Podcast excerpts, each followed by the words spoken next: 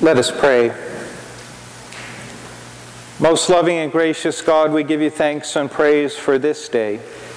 We pray that your Holy Spirit will open our hearts to hear your voice. Lord, may your word be spoken and your word received. In the name of the Father, and of the Son, and of the Holy Spirit. Amen.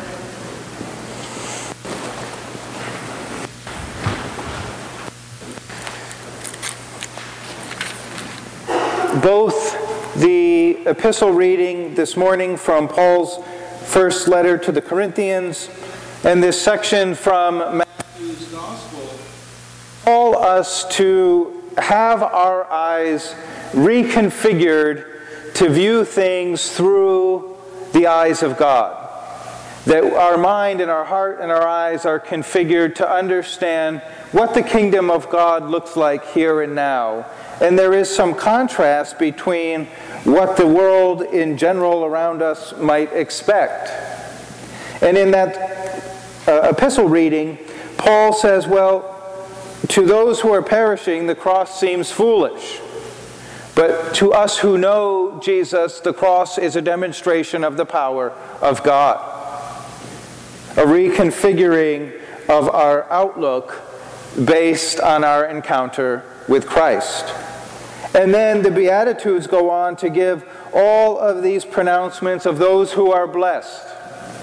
But they don't always uh, line up with what the world around us would say it means to be blessed.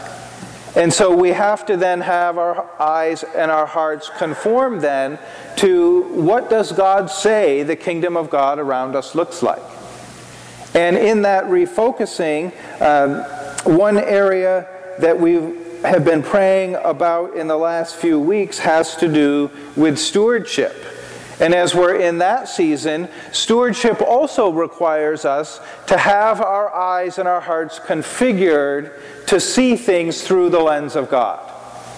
And Jesus in the Gospel spends a lot of time, if you were to look up, I forget what the count is, but if you look up the, the amount of times Jesus has something to say about our money or possessions, it's quite frequent.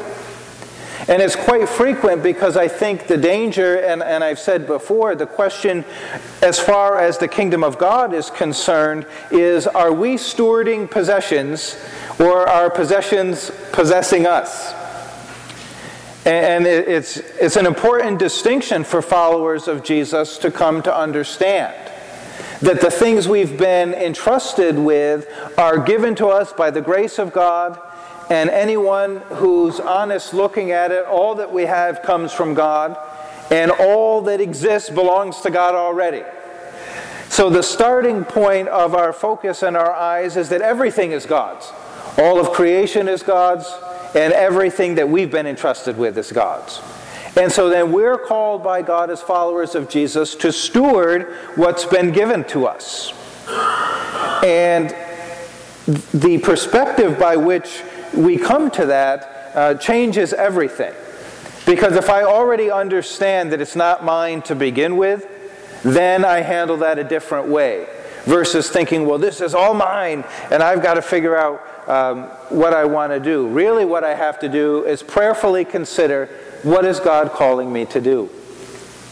And over the years, the Episcopal Church at countless, countless conventions has passed a resolution uh, stating that the, the tithe is the biblical standard for Christians in, in their walk with the Lord.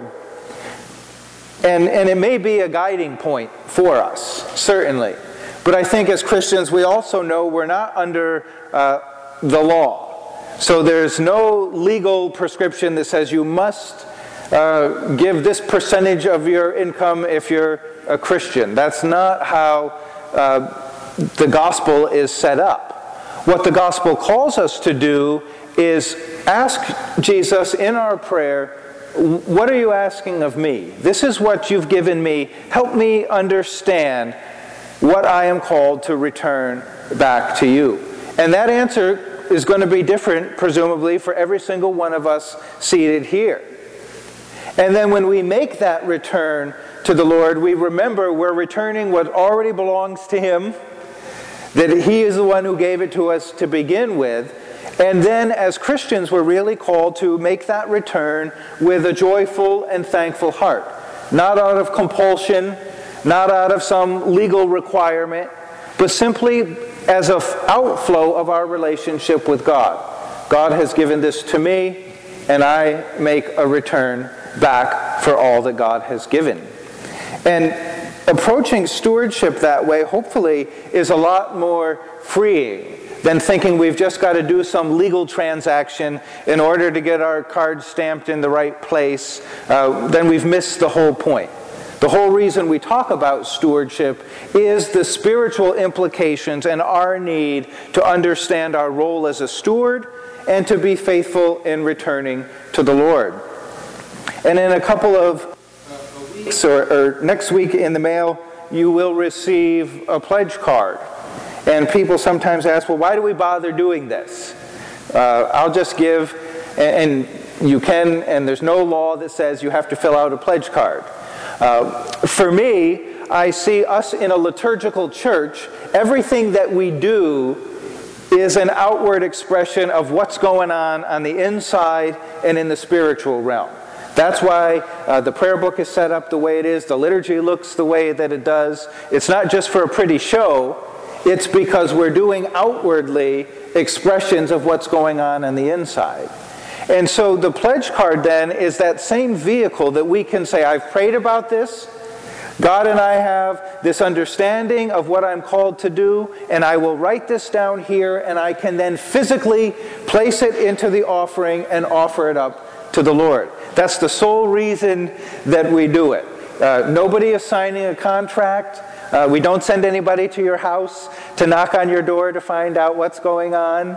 Uh, that's not how it works. Uh, but it is a way for us to take this spiritual aspect of our walk with the Lord and tangibly write it down and physically offer it. And then beyond our individual offering, we do this as a community.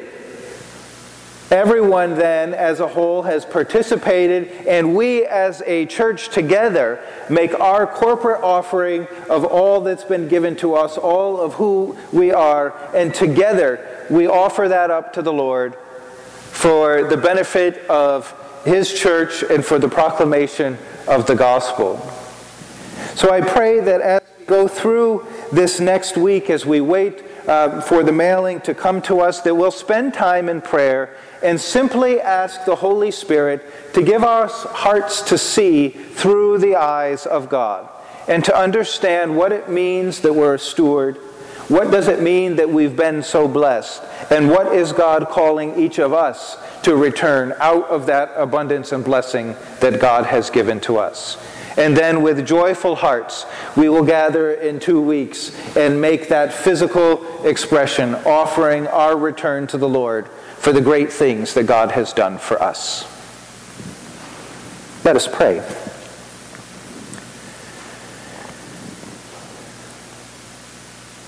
Father, we give you thanks and praise for this day.